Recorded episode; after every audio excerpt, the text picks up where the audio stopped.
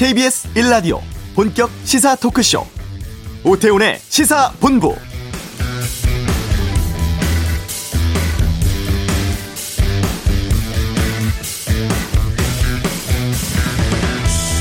코로나19 재확산 우려로 추석 연휴 동안 거리두기 유지하면서 긴장 속에서 보내야 했는데요. 확진자 수가 닷새째 두 자릿수 기록했고 대부분이 수도권 지역 확진자로 집계가 되었습니다. 이동 많았던 연휴 이후의 상황 좀 더 지켜봐야 할 텐데요. 방역 당국은 이번 주 중반 이후에 거리두기 단계 조정 여부를 결정한다고 합니다. 코로나 바이러스가 우리 추석 풍경뿐 아니라 전 세계인들의 일생을 뒤바꿔 버렸고 초강대국 미국 대통령이 확진 판정받아서 미 대선 일정도 차질 우려되고 있습니다. 군병원에 입원한 트럼프 대통령 상태가 나아져서 이르면 내일 퇴원도 가능하다고 의료진이 밝혔다고 하죠. 하지만 다시 선거 관련 대회 홍보 나설 수 있을지도 불투명하고 폼페이오 국무장관의 이번 주 방안도 잠정 연기된 상황입니다. 오태훈의 시사본부 잠시 후 이슈에서 전문가 연결해서 추석 연휴 코로나19 상황 여기에 대해서 좀 살펴보도록 하겠습니다. 연휴 이후의 경제 상황은 어떨지 경제 브리핑 시간에 전망해 보고요. 트럼프 대통령의 확진이 이번 미국 대선에 어떤 영향을 줄지 2부 외교 전쟁에서 알아보는 시간 갖도록 하겠습니다. 월요일 시사구말리 있습니다. 개천절 집회 등장한 차벽 그리고 추석 민심 동향 분석 등 민감한 정치권 이슈에 대한 다양한 의견 듣도록 하겠습니다. KBS 일라디오 오태훈의 시사본부 지금 시작합니다.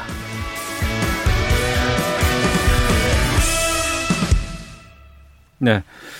닷새 동안 이어진 추석 연휴가 끝이 났습니다. 5일 연속 두 자릿수 확진자 기록하고 있는데요. 아, 이번 연휴에 방역 성과가 있었을지는 이번 주 중반까지는 좀 지켜봐야 될 것 같습니다.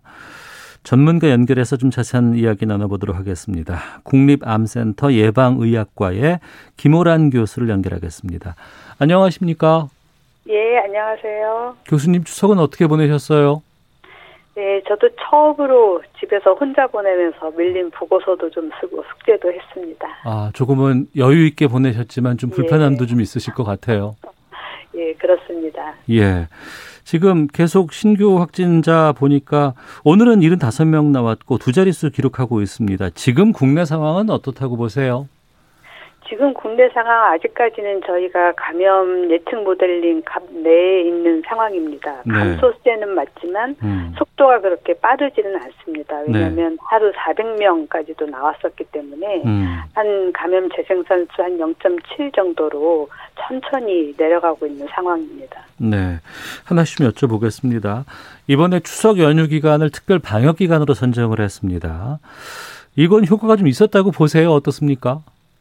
아직은 알 수 없지만 어쨌든 이동량은 작년 추석보다 줄었고요. 예. 또 오고 가면서 방역 수칙도 음. 잘 지키신 것으로 보입니다. 그렇지만 어쨌든 도착하셔서 네. 가족 간의 모임이라는 것이 식사나 대화를 할 수밖에 없는 것이어서 네. 그 중에 혹시라도 감염자가 있었다면 음. 전파 위험이 매우 높습니다. 따라서 앞으로 이번 주 다음 주까지도 지켜봐야 할 것 같습니다. 네. 이번에 보니까 귀성길 감염 사례가 좀 여러 건 발생을 하긴 했습니다. 그러니까 지금 우리가 어, 철저하게 경로 확인하고 이렇게 역학조사 같은 것들을 하고는 있습니다만 지금 조용한 전파 같은 것들은 주변에서 많이 일어나고 있다고 좀 봐야 될까요? 그렇습니다. 아무래도 우리가 한번 2차 확산을 겪은 다음이기 때문에 네. 수준이 높아져 있는 상태입니다. 따라서 추석 때 가족을 만나고 오신 분이라면 음. 증상 발생 여부를 좀 지켜보고 증상이 조금이라도 있다 그러면 선별 진료소 가서 검사를 받으셔야 되고요. 예. 아직 증상이 안 나타난다 하더라도 혹시 무증상일 수도 있기 때문에 네. 가능한 대면 모임을 줄이시고 마스크를 좀 철저히 쓰고 해야 되겠습니다. 네. 뉴스를 보면 포천에 있는 군부대에서 지금 30명 넘게 확진자가 나왔습니다. 이 군부대는 외출 외박이 지금 통제되어 있는 상황이라고 알고 있는데 좀 외부와 접촉할 수 있는 일이 많지는 않았을 것 같은데 어떤가요? 예, 그렇습니다. 굉장히 조심을 하고 있지만 네. 특히 이제 군부대에 있는 젊은 사람들은 무증상 환자가 많기 때문에 아. 무증상 환자에서 무증상 환자로 이렇게 전파가 되면 예. 한두 번, 세 번 전파 고리가 넘어가도 표시가 안 나고 있어서 음. 유행 초기에 인지하기가 어렵습니다. 네. 그래서 아무래도 한 명이라도 있다면 한참 지난 다음에 인지를 하게 되면 이미 이제 많이 퍼진 다음에 인지하게 되기 때문에 네. 갑자기 환자가 늘어난 것처럼 보일 수가 있습니다. 어, 그리고 이번 연휴 기간에 부산이 좀 심상치가 않았습니다. 상당히 뭐 40명 이상의 확진자가 쏟아졌는데 여기는 어떻게 봐야 됩니까? 그렇습니다. 이번에 부산에서 좀 높게 나오고 있는데 좀 예. 특이하게 어, 뭐, 의료기관에서 발생하는 건 다른 지역에서도 주로 있었지만, 특히 이제 목욕탕이라든지 수영장 같은 곳에서도 많이 나왔습니다. 그래서 목욕탕 가시는 분들이 연령이 좀 대체로 높잖아요. 예, 예. 이분들이 좀 주로 방문하는 다른 집단 시설, 뭐 교회나 방문 판매 등도 음. 같이 좀 주의할 필요가 있을 것 같습니다. 네. 지금 추석 연휴 특별 방역 기간은 이번 주까지로 지금 설정돼 있죠? 그렇습니다. 어. 이거는 그럼 수도권하고 부산만 적용되는 겁니까? 아니면 전국적으로 다 지금 포함되는 겁니까? 특별 방역 기간은 이번 주지만 예. 그 내부를 좀 보면 위험 시설에 대한 집합 제한은 수도권은 다음 주까지 지속하고 어. 비수도권은 지자체별로 결정하도록 되어 있습니다. 예, 알겠습니다. 자, 어, 김호란 교수와 함께 추석 연휴 기간 동안의 코로나 19 상황 좀 말씀 나누고 있는데요. 그 앞서서 추석 연휴 동안의 여러 가지 움직임들이라든가 코로나19의 전파 상황들은 시간이 좀 필요하다고 하셨어요. 언제쯤 이거 가늠할 수 있을까요? 일단은 한 2주 정도 봐야 되는데 예. 계속해서 위험한 이제 일들이 예측되어 있습니다. 지난번 네. 개천절 집회는 큰 무리 없이 넘어간 것 같지만 또 오는 9일 날 한글날 집회들을 예고하고 있어서 네. 그때를 잘 넘겨야지만 10월 중순 넘어서 조금 음. 안전된 환자 숫자도 떨어질 수 있지 않을까 싶습니다. 네. 추석 연휴 동안 평소와는 좀 다르게 조심했고 그리고 친지들 방문도 좀 많이 자제를 하셨어요 우리 국민들께서 하지만 또 그래도 또 가만히 있을 수는 없다 그래서 뭐 한두 분 만나신 분도 계시고 또 추석 연휴 이용해서 가족끼리 여행 가신 분들도 꽤 계시거든요. 지금 돌아오셨는데 지금도 좀 준비할 부분들이 아니면 조심할 부분들이 있죠. 그렇죠. 왜냐하면 아무래도 접촉이 늘어나면 예. 본인도 모르게 감염이 될 수 있잖아요. 예. 그러면 지금 상황에서 혹시 본인이 방역 수칙을 조금 소홀히 하면 다른 사람을 감염시킬 수 있는 위험이 있습니다. 그렇기 때문에 특히나 외부에서 사람을 많이 만나고 왔다. 네. 그러면 대면 접촉을 좀 줄이시고 밖에 나갈 때는 꼭 마스크를 철저히 써야 됩니다. 음. 그리고 지금 이제 감기도 오는 시기잖아요. 예, 예, 예. 그렇지만 감기랑 코로나를 구분하기가 증상으로는 굉장히 어렵습니다. 아. 코로나19의 특징적인 증상으로는 뭐 냄새를 못 맡는다든지 맛을 못, 마, 못 느낀다든지 하는 거지만 예. 이런 증상이 모든 코로나 환자한테서 나타나는 것은 아니거든요. 예. 그래서 증상으로 구분하려고 애쓰시지 말고 예. 몸이 좀 안 좋다라고 어. 하면 가능하면 빠르게 검사하는 것이 중요하겠습니다. 그러면 지금 오늘 같은 경우에도 이제 환절기라 그런지 이제 일교차가 상당히 좀 커요. 아침에 좀 급격하게 추워지고 낮 되면 또 더워지고 하는 상황인데 어, 내 몸이 좀 아프다. 아니면 좀 열이 좀 나는 것 같다. 그러면 무조건 선별 진료소로 가야 됩니까? 일단은 본인이 생각을 해봐야 되겠죠. 내가 지난 한 2주 동안 네. 아무도 만난 적이 없다. 음. 그러면 이제 외부에서 코로나가 걸렸을 가능성은 적겠죠. 네. 그렇지만 대면으로 누군가가 누군가를 많이 만났다라고 한다면 어. 일단 코로나를 의심해보고 선별 진료소를 가는 게 중요하겠습니다. 아, 알겠습니다. 자, 그리고 지난 10월 3일 예정됐던 개천절 집회는 차벽 등장하고 나서는 어, 좀큰 뭐 모임이라든가 이런 것들은 없었어요. 하지만 이게 또 정치권으로 좀 번져서 이 차벽 등장하고 여러 가지 얘기가 나오고 있는데 우선 이제 방역의 관점에서 보셨을 때 개천절 집회 상황 어떻게 보셨는지 또 10월 9일 한글날 때도 또 예정돼 있다고 하는데 그때 어떤 쪽으로 조치를 취해야 한다고 보시는지요? 예, 개천절 집회는 무사히 넘어갔지만 그 집회를 그렇게 관리하기 위해서 굉장히 많은 경찰과 군인들이 동원이 됐잖아요. 예, 예. 그분들 간에 감염이 일어날 수도 있습니다. 아, 경찰들 간에? 그렇죠. 왜냐하면 어. 굉장히 많은 관리 인원이 동원됐기 때문에 예, 예. 저는 그걸 보고 오히려 저분들 사이에서 혹시라도 감염자가 있다면 좀 위험하지 않을까 하는 걱정이 됐거든요. 네. 그래서 이번 한글날 집회도 가능하면 처음부터 허가를 하지 말고 음. 그분들이 그렇게 애써서 차벽을 세우고 모여서 관리를 하지 않아도 될 수 있는 그런 상황이 만들어지면 훨씬 좋을 것 같습니다. 아 그렇군요. 아무래도 이제 어, 집회를 강행하려는 측과 또 집회를 막고자 하는 이런 경찰 인력들 간의 갈등도 많이 있고 거기서 소리도 좀 많이 지르게 되고 그렇죠. 그런 예. 상황에서 경찰들 마스크 쓰고 이렇게 있으면서도 좀 불안하긴 하겠네요.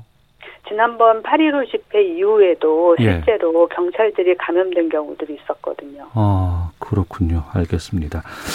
이 질문 드려보겠습니다. 우리가 이제 2단계 유지를 계속해서 해오고 있는데 그 기준이 되는 게 이제 코로나19 일일 확진자가 50명 미만 이 부분이었어요. 근데 지금 계속해서 이제 두 자릿수 물론 두 자릿수도 참 우리가 열심히 노력한 결과이긴 하겠습니다만 왜 이렇게 줄 좀처럼 줄지 않는 건 어떻 왜 그렇다고 보세요? 뭐 여러 가지 원인이 있지만 네. 일단은 이번 유행이 굉장히 인구 밀도가 높은 수도권에서 유행하고 있기 때문에 네. 이전의 유행에 비해서 감소하기가 좀 어렵다 하는 게 있고요. 네.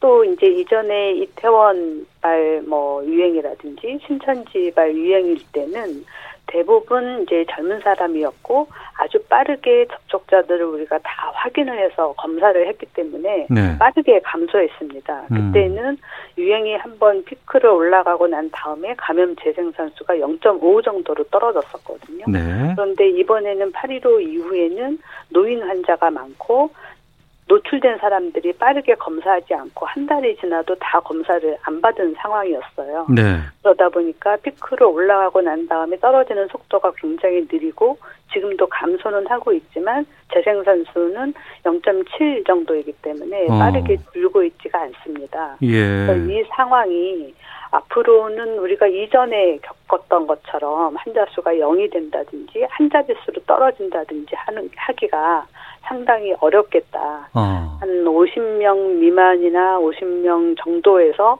오르락 내리락 해도 상당히 관리를 잘하는 수준이 되지 않을까 싶습니다. 아, 이제는 그러니까 원천적으로 막을 수 있는 거는 상황이 좀 지난 것 같고 그나마 예. 50명대로 유지하는 게 목표다 이렇게 이해를 하면 되겠습니까? 예, 그렇습니다. 아, 그리고요. 앞서 이제 포천 군부대 얘기도 했지만 무증상으로 오랫동안 자기가 걸렸는지도 모르고 지나가는 젊은이들이 꽤 있다고 하셨잖아요. 그렇습니다. 그러면 그 사람들은 그냥 무증상으로 있다가 완치돼서 그냥 자기도 모르게 계속해서 생활하는 경우도 있습니까? 그렇죠. 본인도 모르고 넘어가고 그 사람으로 인해서 감염된 사람도 또 무증상이면 모르고 넘어가겠죠. 어. 그렇게 두 번, 세 번 넘어가다가 누군가 증상이 나타나면 예. 그때서야 확인이 되는데 그 앞에 자기한테 감염을 시켰던 감염원은 우리가 못 찾는 경우가 많거든요. 아.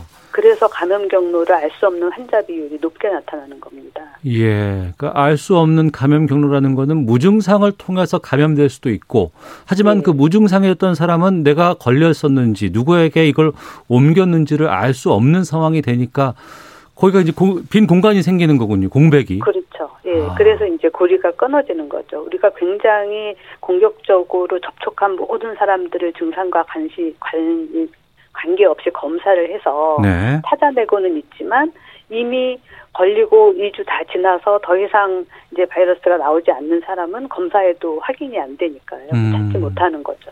알겠습니다. 방역 당국에서는 이번 주 중반쯤 이 거리두기 어떻게 지금 결정할지 다시 좀 검토해 본다고 해요. 어떻게 하는 것이 바람직하다고 보세요? 예, 우리가 세웠던 1단계, 2단계, 3단계가 있는데 일단 하루 확진자가 50명 미만으로 2주 평균 유지가 되면 1단계로 낮출 수가 있습니다. 네. 그러면 우리 일상생활 하는데 조금 더 여유가 생길 수 있을 것 같고요. 음. 그렇지만 여전히 이제 어, 위험이 남아 있는 것이 이제 11월 달이 되면 독감이 유행을 하기 때문에 예, 예. 그때도 이제 긴장의 끈을 놓지 말고 계속해서 조심할 필요가 있습니다. 네. 이건 법적인 문제입니다만 그 10월 중순 다음 주부터는 그 마스크 착용 지침 어길 경우에 과태료 부과한다고 했거든요. 이거는 어떻게 보세요? 예, 맞습니다. 오는 13일부터 다중이용 시설에서 마스크 착용을 해야 되고요. 예. 어기게 되면 10만 원 이하의 과태료가 부과되는데 한 달 정도 계도 기간이 있기 때문에 실제로 과태료가 부과되는 거는 한 11월 13일부터로 될것 음. 같습니다. 네. 그럼 이거는 이제 그 야외에서 뭐 다니시는 분들 이분들에 해당되는 건 아니고 버스라든가 네. 지하철이라든가 여러 사람들이 네. 밀집하는 이 공간 말, 말하는 네, 거죠? 정해져 있는 장소에서 어, 알겠습니다. 그리고 이제 의학적으로 좀 여쭤볼게요. 트럼프 대통령 부부가 확진 걸렸어요. 이건 어떻게 보셨어요? 네, 바이러스가 국경도 없지만 예. 어, 지위 고하도 가리지 않는 거죠. 아주 공평한 바이러스입니다. 공평한 바이러스라고 말씀을 하시는데 근데 아무래도 백악관에서 지금 선거 앞두고 있는 대통령이 확진을 받았다는 거는 그만큼 빈틈이 많이 있다. 아니면 미국의 방역 조치들 이런 것들이 좀 허술하다 이런 반증 아닐까요?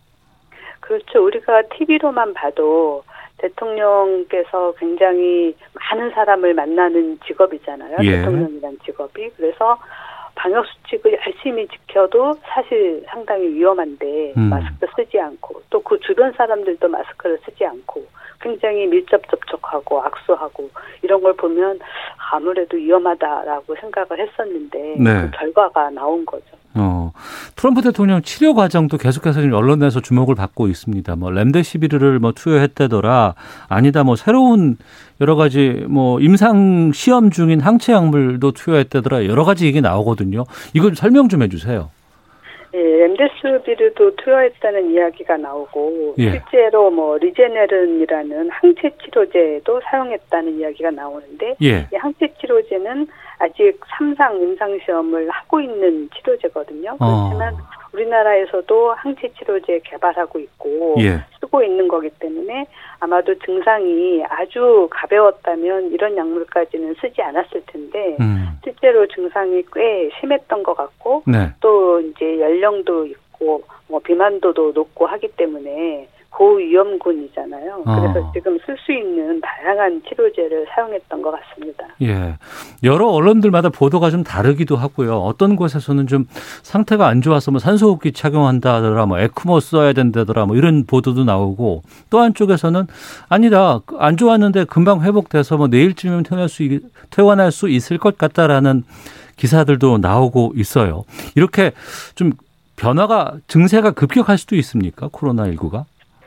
어, 한 3, 4일 정도는 좀 심각한 상태가 있었던 것 같고, 이제는 이제 좀 좋아지고 있는 상태인 것 같은데, 네. 조금 더 기다려 봐야 되겠죠. 음. 아시다시피 코로나19는 후유증도 있고요. 네. 특히나 이제 노인층에서는 치명률도 굉장히 높은 바이러스이기 때문에, 음. 지금 예단하기는 좀 어려울 것 같습니다. 네.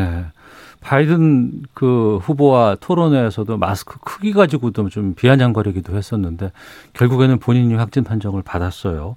마스크 착용이 그만큼 중요한 건 맞죠?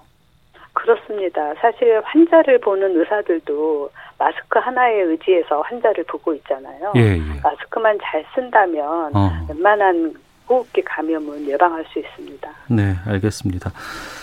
진짜 2월부터 계속해서 마스크 써야 된다 어쩐다 막 이런 얘기를 참 많았지만 결국에는 마스크 쓰는 게 가장 현재로서는 좋은 방안인 것 같습니다. 어떻게 써야 올바르게 쓰는 것이고 어떻게 관리해야 될지 끝으로 간단히 말씀 좀 부탁드리겠습니다. 예, 마스크는 우리가 잘 아시다시피 코하고 입을 잘 막을 수 있도록 자기 얼굴 사이즈에 맞게 써야 되고요. 예.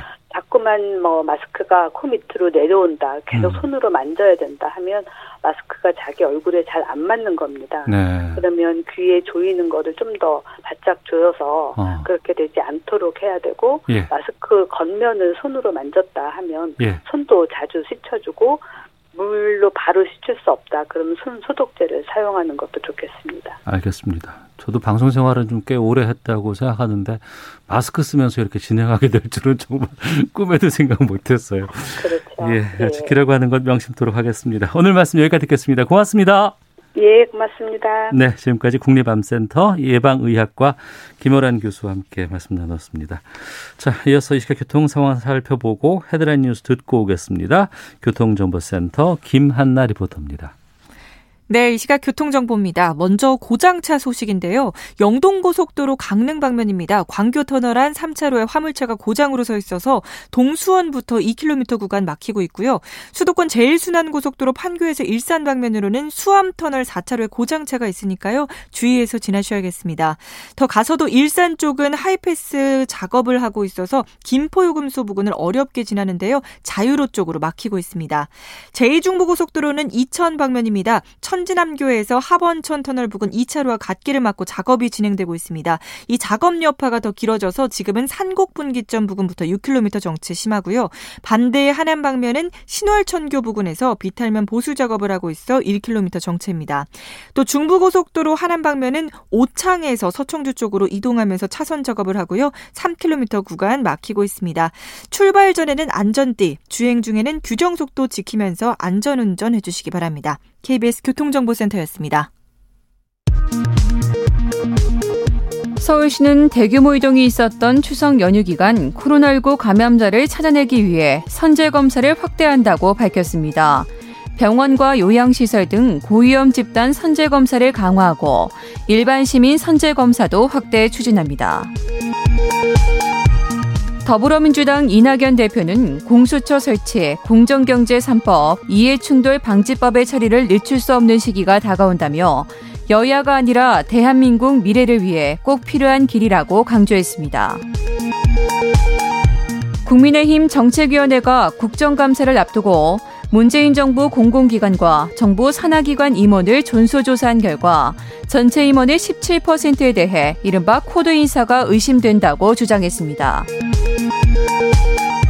5.18 당시 헬기 사격과 관련해 고 조비오 신부의 명예를 훼손한 혐의로 기소된 전두환 전 대통령의 형사재판에 대한 결심 공판이 오늘 오후 광주지방법원에서 열립니다. 새 주택 임대차 보호법 시행과 가을 이사철 등의 영향으로 전세 매물 부족 현상이 계속되면서 지난달 전국의 주택 전세값이 5년 5개월 만에 가장 많이 오른 것으로 나타났습니다. 지금까지 헤드라인 뉴스 정원 나였습니다.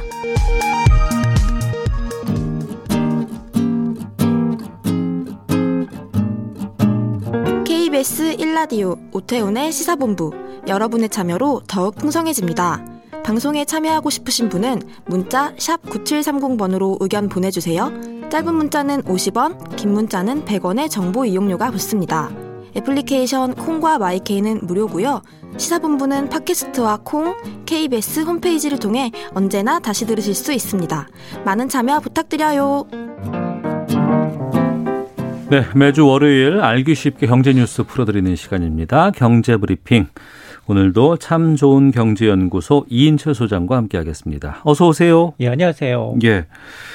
추석 이후에 좀 경제 어떨까 전망해 보는 시간 갖도록 하겠는데 지금 보니까 수출이 반가운 뉴스가 있었어요. 7개월 만에 증가세로 들어섰다. 이거는 반가운 일이잖아요. 그렇습니다. 이제 예전처럼 추석 때 많이 모이진 못했지만 가장 주요 화제거리는 정치 빼면 예. 사실 예. 경제 얘기거든요. 재난지원금 얼마 받냐 이런 얘기 많이 들었어요. 맞습니다. 네. 거기에다가 상반기 내내 주식 시장이 좋았고 어. 여기다 이제 부동산 쪽에 대한 관심이 워낙 높다 보니까 이런 얘기를 하셨을 텐데 근데 추석 연휴 기간 동안 가장 반가운 경제 뉴스는 바로 수출입니다. 음. 우리나라 수출 9월 수출 통계가 잡혔는데 코로나 19 이후에 수출이 7개월 만에 반등에 성공을 했습니다. 네. 아, 우리나라의 9월 수출액은 480억 5천만 달러. 1년 전과 비교하면 7.7%가 증가한 겁니다. 코로나 이전 상황과 비교해서 7.7%가 늘었다고요? 그러니까 1년 전과 비교한 그러니까요. 거죠. 그렇습니다. 어. 어, 이렇게 코로나19가 확산된 이후 처음으로 이제 7.7% 상승을 했는데 이 상승폭도 지난 2018년 10월 이후 약 2년 만에 가장 큰 폭입니다. 음. 품목별로 보니까 역시 반도체와 자동차가 수출을 견인했고요. 반도체, 가전, 그리고 2차 전지, 배터리 부분. 음. 아, 이 수출이 올해 최고 기록을 실적을 나왔고요. 또 자동차 수출도 6개월 만에 증가세를 나타냈습니다. 네. 특히 반도체 수출액은 단일 품목으로 90억 달러, 11% 넘게 늘어나면서 올 들어 최고 실적을 기록했는데 이러다 보니까 우리나라의 주력 15대 수출 품목 가운데 10개 품목이 플러스를 기록했습니다. 음. 지역별로 보니까 우리나라 4대 시장이라고 할 수 있는 중국, 미국, 유럽연합, 아세안 수출이 모두 늘었고요. 네.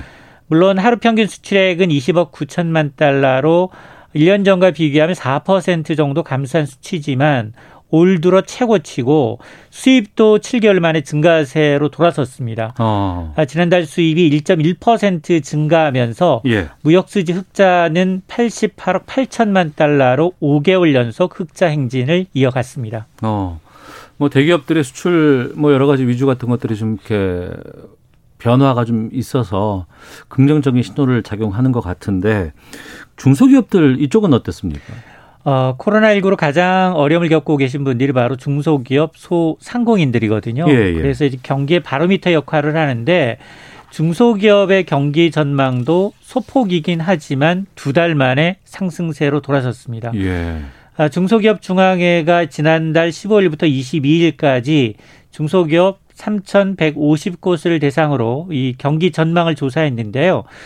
어, 한달 전에 비해서 3.3포인트 10월의 업황 전망이 상승세로 돌아섰고요. 음. 물론 1년 전과 비교하면 아직까지 15포인트 정도 하락한 수치입니다. 네. 아, 10월 업황 경기 전망 지수가 72를 기록하고 있는데 이 업황 경기 전망 지수라는 건 100 을 기준으로 100 이상이면 어, 경기를 긍정적으로 보는 업체가 많다. 100 미만이면 부정적으로 응답한 업체가 많다라는 의미인데 그나마 소폭이긴 하지만 한 달 전에 비해서 3포인트 이상 상승한 그 배경에는 어, 최근 이제 코로나19 확진자 수가 이제 세 자릿수에서 두 자릿수로 감소한 거. 네. 그리고 정부의 2차 재난금 지원 등으로 이 중소기업의 경기 기대 심리가 다소 개선된 게 아니냐라는 건데요. 음. 세부적으로 보니까 제조업 경기 전망도 한 달 전에 비해서 1.8포인트 올랐고요. 네. 비제조업 서비스업 부분도 4.1포인트 상승했다는 겁니다. 자, 그러다 보니까 뭐 내수 판매, 수출, 영업 이익, 자금 사정 전망 모두 이제 9월에 비해서 10월에 상승할 것으로 기대하고 있다라는 건데 네. 물론 뭐 고용 전망만 이제 후영 어, 경기 후행적이기 때문에 하락했지만 대부분 보면 개선 전망이 소폭이긴 하지만 많은 것으로 집계가 됐습니다. 코로나19 확산이 위기인 건 분명히 맞고 그것 때문에 많은 분들이 시리에 빠지고 또 생활하기도 어렵고 진짜 생업을 많이 좀 포기한 분들도 많이 계시지만 그럼에도 불구하고 뭔가 어 이젠 바닥을 찍고 반등할 수 있구나라는 이 신호로 우리가 좀 이해를 하면 되지 않을까 싶어요. 그렇습니다. 어.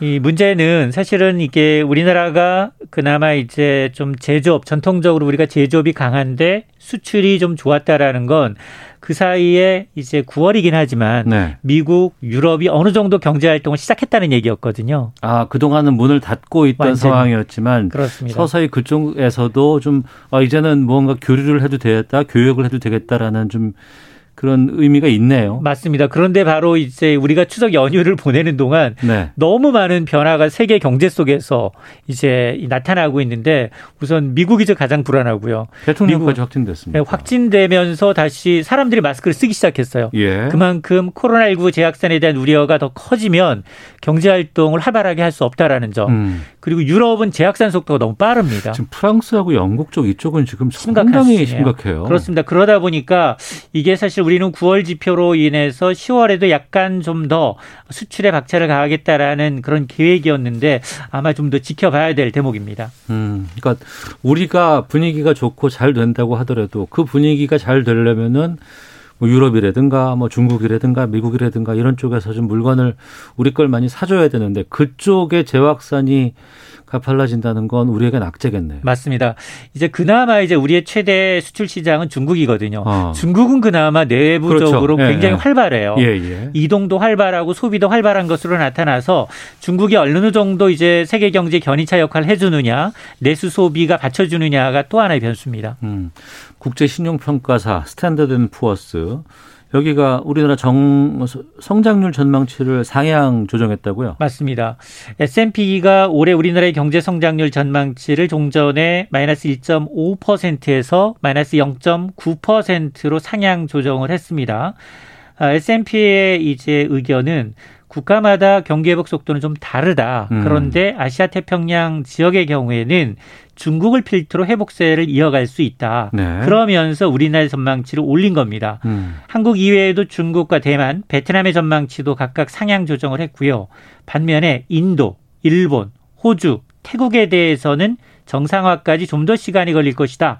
라면서 기존 전망치를 유지하거나 하향 조정을 하고 있습니다. 네. 다만 이제 S&P는 내년도 우리나라의 성장률 전망치에 대해선 기존의 4%에서 어. 3.6%로 소폭이기나 아마 낮췄습니다. 네. 중국, 일본, 호주도 내렸는데 어쨌든 S&P의 판단은 아시아 태평양 지역의 경제가 올해 2% 마이너스 성장한 이후에 음. 내년에는 플러스 6.9% 반등할 것으로 보고 있는데 하지만 이전 추정치에 비해서는 소폭 낮아진 수준이다라는 겁니다. 그러니까 지금 내년도 전망치라든가 이런 거 발표하는 거는 현 상황이 유지가 될 경우 아니면 코로나 상황이 나아진다 나아질 경우 이것을 이제 가정해 놓고 보는 거 아니에요. 맞습니다. 근데 또 여기서 갑자기 코로나 19가 더 안 좋은 상황으로 간다거나 이러면 또 달라질 수밖에 그렇습니다. 없는 거죠. 그러면 이제 기관들이 또 한 번 수정 전망치를 내놓을 가능성도 있습니다. 예. 지금 어, 어, 우리 경제 내년에 회복세 볼 거는 전망 같은 경우에는 이 뭐 신용평가사 말고도 여기저기서 좀 나오고 있다면서요. 맞습니다. 국회 예산정책처의 발표예요. 어, 국회 예산정책처가 2021년 중장기 경제 전망 보고서를 담고 있는데 정부보다 굉장히 보수적으로 제시를 합니다. 음. 그런데 올해 경제 성장률은 마이너스 1.6%를 기록한 이후에 내년에 플러스 2.3% 수준으로 반등할 것이다라는 겁니다. 네. 아, 내년 국내 경제는 코로나19 충격에서 서서히 벗어나겠지만 가계 소득, 고용 여건 개선 지연으로 인해서 실질 GDP 성장률은 플러스 2.3%를 나타낼 것으로 전망하고 있는데요. 어, 민간 소비의 경우에는 코로나19 충격으로 올해 급락한 이후에 내년에는 이 서비스 소비 부진 완화 등으로 소비 활동과 소비 심리 개선 등에 힘이 입어서 반등할 것으로 내다봤습니다. 그러면서 가계 소득이나 고용 여건 개선이 조금 지연되다 보니까 코로나19 확산 이전이었던 지난해 수준을 상회하는 빠른 회복세를 보이긴 좀 어려울 것이다. 네. 그러니까 더딘 회복세를 나타낼 수 있다라는 건데요. 그러다 보니까 내년 우리나라 1인당 GDP는 3만 2천 달러를 간신히 턱걸이해서 어, 지난 2018년에 3만 3,400달러로 최고치를 기록한 이후에 지난해 3만 1,800달러. 이 원화 가치가 떨어지면서 나타났던 1인당 국민 소득은 내년에도 소폭이긴 하지만 감소할 것으로 전망을 했습니다. 네. 저희 시사본부에서 이제 추석 연휴 특집으로 지난 10월 1일이었습니다. 코로나 이후에 이제 경제 상황에 대해서 박승전 한국은행 총재 모시고 좀 얘기를 들었어요. 뭐 여러 가지 앞으로는 성장률에 우리가 지금 계속 매여 있을 수는 없을 것 같다. 또 완만한 고용이라든가 뭐 서비스 산업 축소라든가 이런 부분들은 어쩔 수 없는 현실이다라고 지적을 해 주시면서 하시는 말씀이 정부가 역할을 해야 된다. 확정적인 재정, 확장적인 재정 정책 펴야 한다라고 말씀하셨는데 과거에는 우리가 정부는 나서지 말아라. 기업들이 알아서 해야 된다라고 했었어요. 근데 지금은 좀 바뀐 것 같습니다. 맞습니다. 정부도 지금 그런 역할을 계속 하겠다는 입장이라면서요. 그렇습니다. 지금 내년 예산안을 보게 되면 올해 512조 원이었죠. 네. 이것보다 43조 5천억 원, 8.5% 늘렸습니다. 음. 555조 8천억 원으로 편성을 했는데요. 예. 올해 이제 세 차례 추경 예산까지 합치게 되면 그래도 1.6%의 증가율입니다. 음. 가장 지출 규모가 큰 분야가 199조 9천억 원이 투입이 되는 보건복지 고용 부분입니다. 네. 거의 3분의 1 이상의 예산이 들어가는데요. 이 가운데 일자리 예산이 30조 6천억 원에 달합니다. 음. 아, 코로나19 충격으로부터 국민 생계 터전을 지키는 게 급선무다라는 판단에 따른 것이고요. 네. 어, 이에 가운데 이제 코로나19에 따른 경기 부진의 영향으로 수입은 줄입니다. 내년 정부의 총 수입은 483조 원, 0.3% 증가에 그칠 것으로 보입니다. 음. 자, 이러다 보니까 국가 채무는 늘어날 수밖에 없는데요. 네네. 올해보다 100, 139조 원 늘어난 945조 원으로 급증합니다. 음. 이렇게 되면 이 국가 채무 비율은 GDP 대비 46.7%까지 어, 오를 것으로 예상이 되는데 어, 재정 건전성 악화 우려에도 불구하고 코로나19 충격에서 빠르게 벗어나서 포스트 코로나 시대 선도 국가로 도약하기 위해서는 정부는 재정의 역할을 충실히 하겠다라는 의지입니다. 네. 비상 상황은 맞습니다. 하지만 거기서 우리가 어떻게 잘 극복하느냐 여기에 따라서 좀 앞으로의 미래가 좀 달라지지 않을까 생각이 들어서 좀 말씀 나눠봤습니다. 자 오늘 경제브리핑 참 좋은 경제연구소 이인철 소장과 함께했습니다. 오늘 말씀 고맙습니다. 네 고맙습니다. 예, 잠시 후 2부 외교 전쟁 준비되어 있습니다. 트럼프 대통령 코로나 19 확진 판정에 따른 미국 대선 분위기 또 향후 북미 관계 전망까지 좀 해보도록 하겠습니다. 시사고말리도 함께하겠습니다. 잠시 후 2부에서 뵙겠습니다.